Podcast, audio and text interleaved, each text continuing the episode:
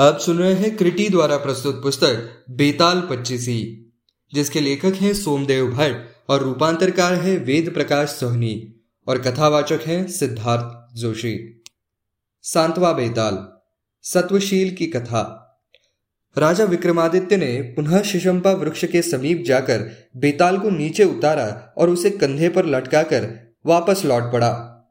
उसे लेकर जब वो वहाँ से चला तो मार्ग में बेताल फिर बोला राजन, मुझे पाने के लिए तुम बहुत ही परिश्रम कर रहे हो। तुम्हारे श्रम को भुलाने के लिए इस बार मैं तुम्हें एक नई कथा सुनाता हूँ। पूर्व सागर के तट पर ताम्रलिप्त नाम की एक नगरी है। प्राचीन काल में वहाँ चंद्रसेन नाम का एक राजा राज करता था। वहाँ राजा महाप्रतापी था।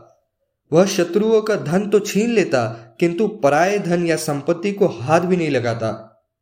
वह पर स्त्रियों से तो मुँह फेर रहा था, किंतु रणभूमि में अपने दुश्मनों का वध करते हुए उसे तनक भी संकोच नहीं होता था। एक बार उस राजा की ड्योढ़ी पर दक्षिण का सत्वशील नाम का एक राजकुमार आया। उसने राजा के पास अपने आने की सूचना भिजवाई और अपने राज्य साथियों सहित उनके सम्मुख अपनी निर्धनता दिखाने के लिए चीथड़े फाड़े। वह वहाँ प्रत्याशी बनकर अनेक वर्षों तक राजा की सेवा करता रहा, किंतु राजा से कोई पुरस्कार न पा सका। तब उसने सोचा, राजकुल में जन्म पाने के बाद भी मैं इतना दरिद्र क्यों हूँ? और दरिद्र होने पर भी मेरे मन में विधाता ने इतनी महत्वाकांक्षा क्यों दी है? मैं अपने साथियों के साथ इस प्रकार राजा की सेवा कर रहा हूँ और भूख से कष्ट पा रहा हूँ। फिर भी राजा ने हमारी ओर आँख उठाकर भी नहीं देखा। सत्वशील, यही बातें सोच ही रहा था कि एक दिन राजा आखेट को निकला। घोड़ों और पैदल चलने वालों के साथ वह भी राजा के साथ वन में गया। आखेट करते हुए राजा ने उस वन में एक विशाल मत वाले सुअर का दूर से पीछा किया। उसका पीछा करता हुआ वो बहुत दूर तक एक दूसरे वन में जा पहुँचा। वहाँ घास पात से ढके मैदान में सुअर गायब हो गया और थके हुए राजा को उस महावन में दिशा भ्रम हो गया। हवा से बातें करने वाले घोड़े पर सवार राजा के पीछे पीछे भूख और प्यास से व्याकुल, सत्वशील उसे खोजता हुआ पैदल ही किसी प्रकार उसके पास पहुँचा। उसे ऐसी बुरी हालत में देखकर राजा ने स्नेहपूर्वक पूछा, सत्वशील, क्या तुम वह मार्ग जानते हो जहाँ से हम यहाँ आए थे? यह सुनकर सत्वशील ने हाथ जोड़कर कहा हाँ श्रीमान, मैं वह मार्ग जानता हूँ, लेकिन अभी कुछ देर यहाँ विश्राम करें, क्योंकि अभी बहुत तेज गर्मी है। सूर्य देवता भी अभी बहुत तेज़ी से अपने तेज को पृथ्वी पर फैला रहे हैं। ठीक है। राजा ने कहा, पर तुम यहाँ तो देखो कि ऐसे में कहीं पानी भी मिल सकता है या नहीं। प्यास के कारण मेरा गला सूख रहा है। देखता हूँ श्रीमंत। यह कहकर सत्वशील एक ऊँचे वृक्ष पर चढ़ गया। जहाँ से उसे एक नदी दिखाई पड़ी। वृक्ष से उतरकर वह राजा को वहाँ ले गया।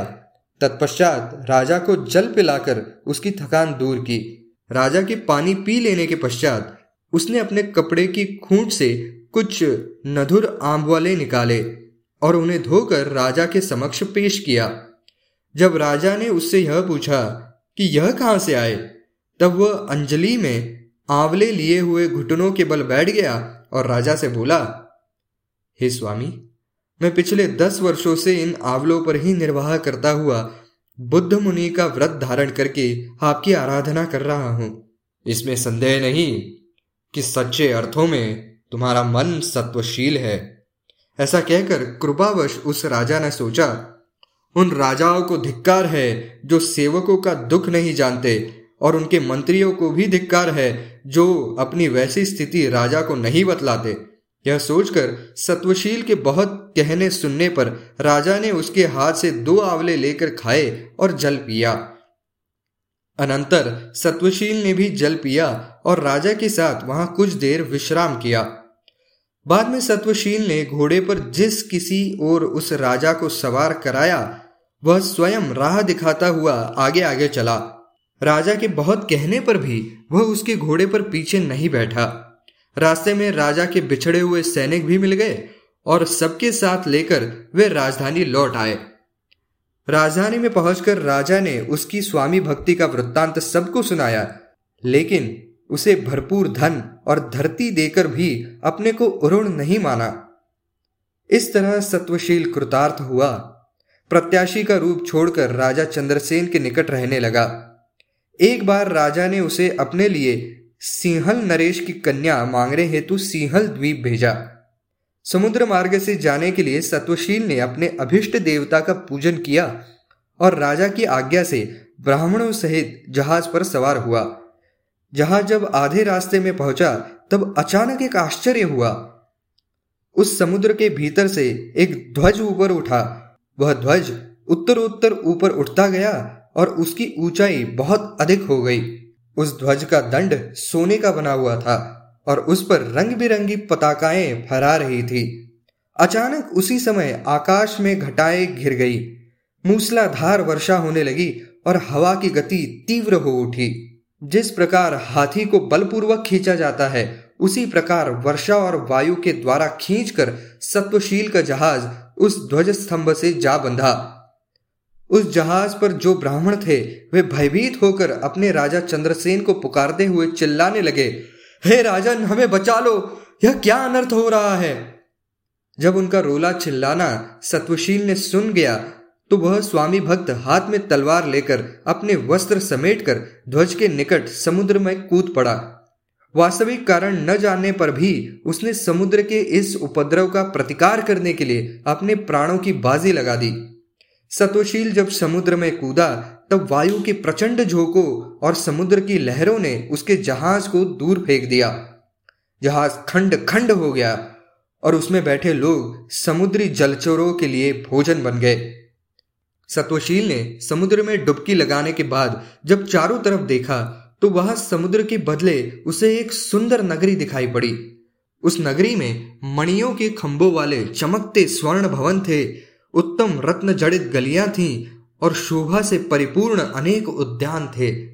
वह उसने मेरु पर्वत के समान ऊँचा कात्यायनी देवी का मंदिर देखा, जिसकी दीवारें अनेक प्रकार की मणियों से बनी थी और उसके ध्वज पर अनेक वर्णों के रत्न टंके थे।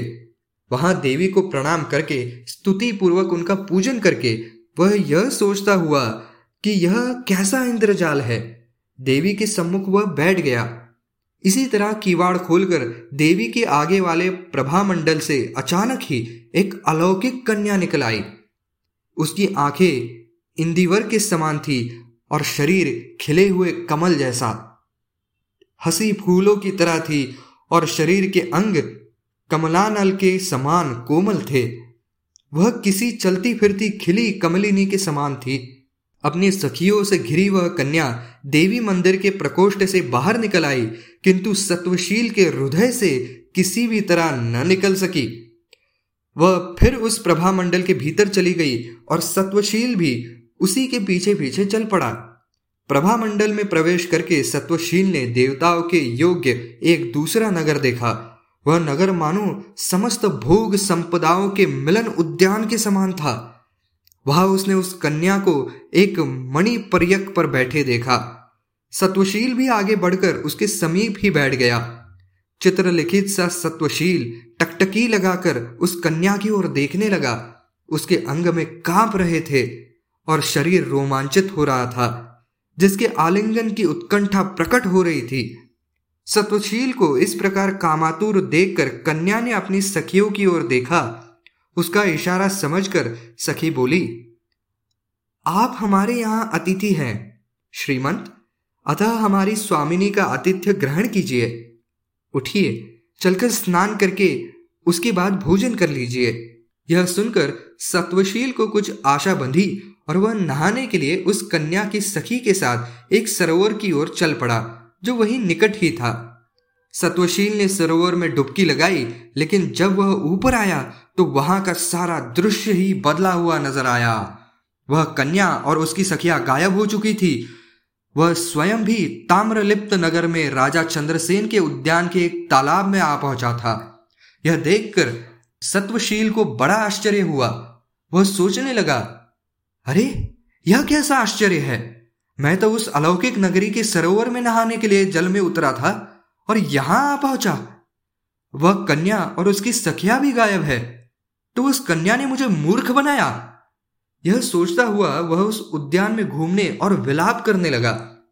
कन्या से मिलने की इच्छा से उसकी दशा पागलों जैसी हो गई। उस उद्यान में माली ने उसे ऐसी हालत में देखा तो उसे तुरंत राजा चंद्रसेन को सूचना पहुंचाई। इस पर राजा चंद्रसेन स्वयं ही सत्वशील को देखने अपने उद्यान में पहुँचा।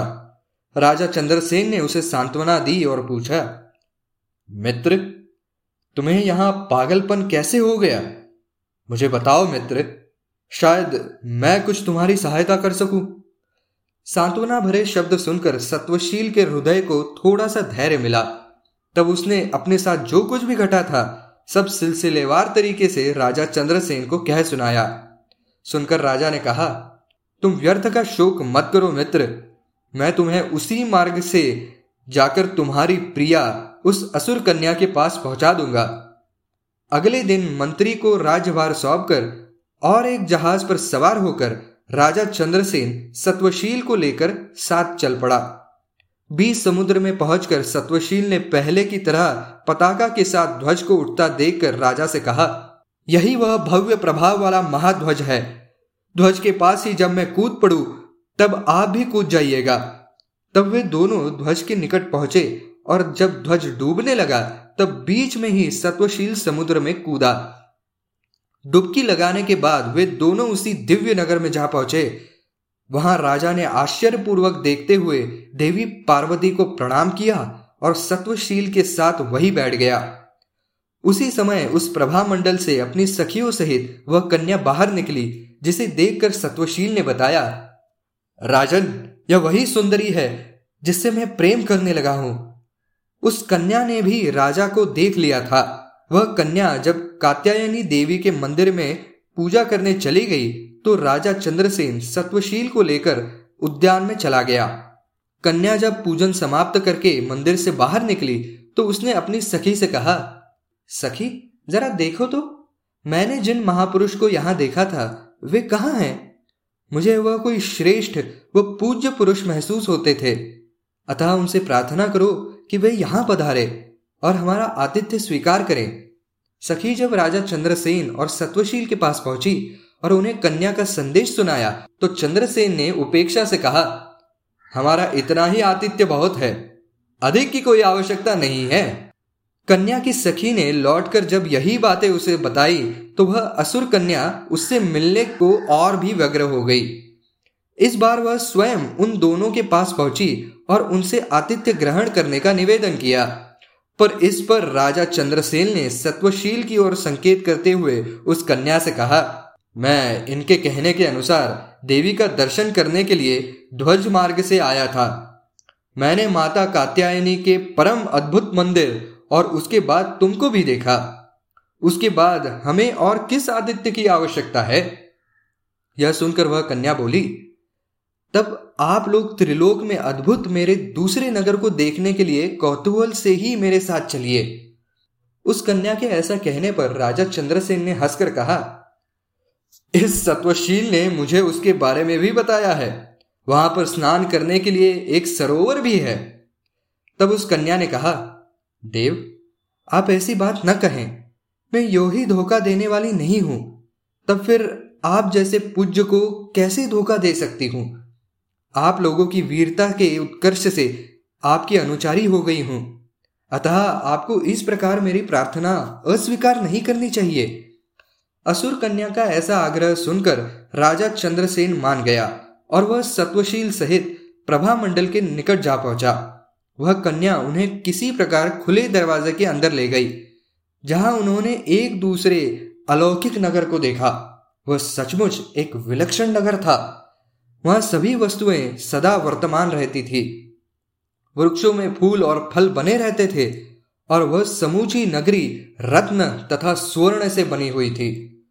उस नगरी की भव्यता ऐसी थी जैसे वे दोनों सुमेरु पर्वत पर जा पहुँचे हो। असुर कन्या ने एक सुंदर कक्ष में उन्हें ले जाकर बहुमूल्य रत्न जड़ित सिंहासन पर बैठाया और अनेक प्रकार से उनका आतिथ्य सत्कार करके अपना परिचय दिया। मैं असुर राज कालनेमी की कन्या हूँ।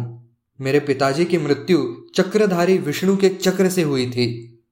यहाँ जरा वृद्धापन और मृत्यु की बाधा नहीं होती और सभी मनोकामनाएँ स्वतः पूरी हो जाती हैं। फिर उसने राजा चंद्रसेन से प्रार्थना की, अब आप ही मेरे पिता है और इन दोनों नगरों के साथ मैं आपके अधीन हूँ।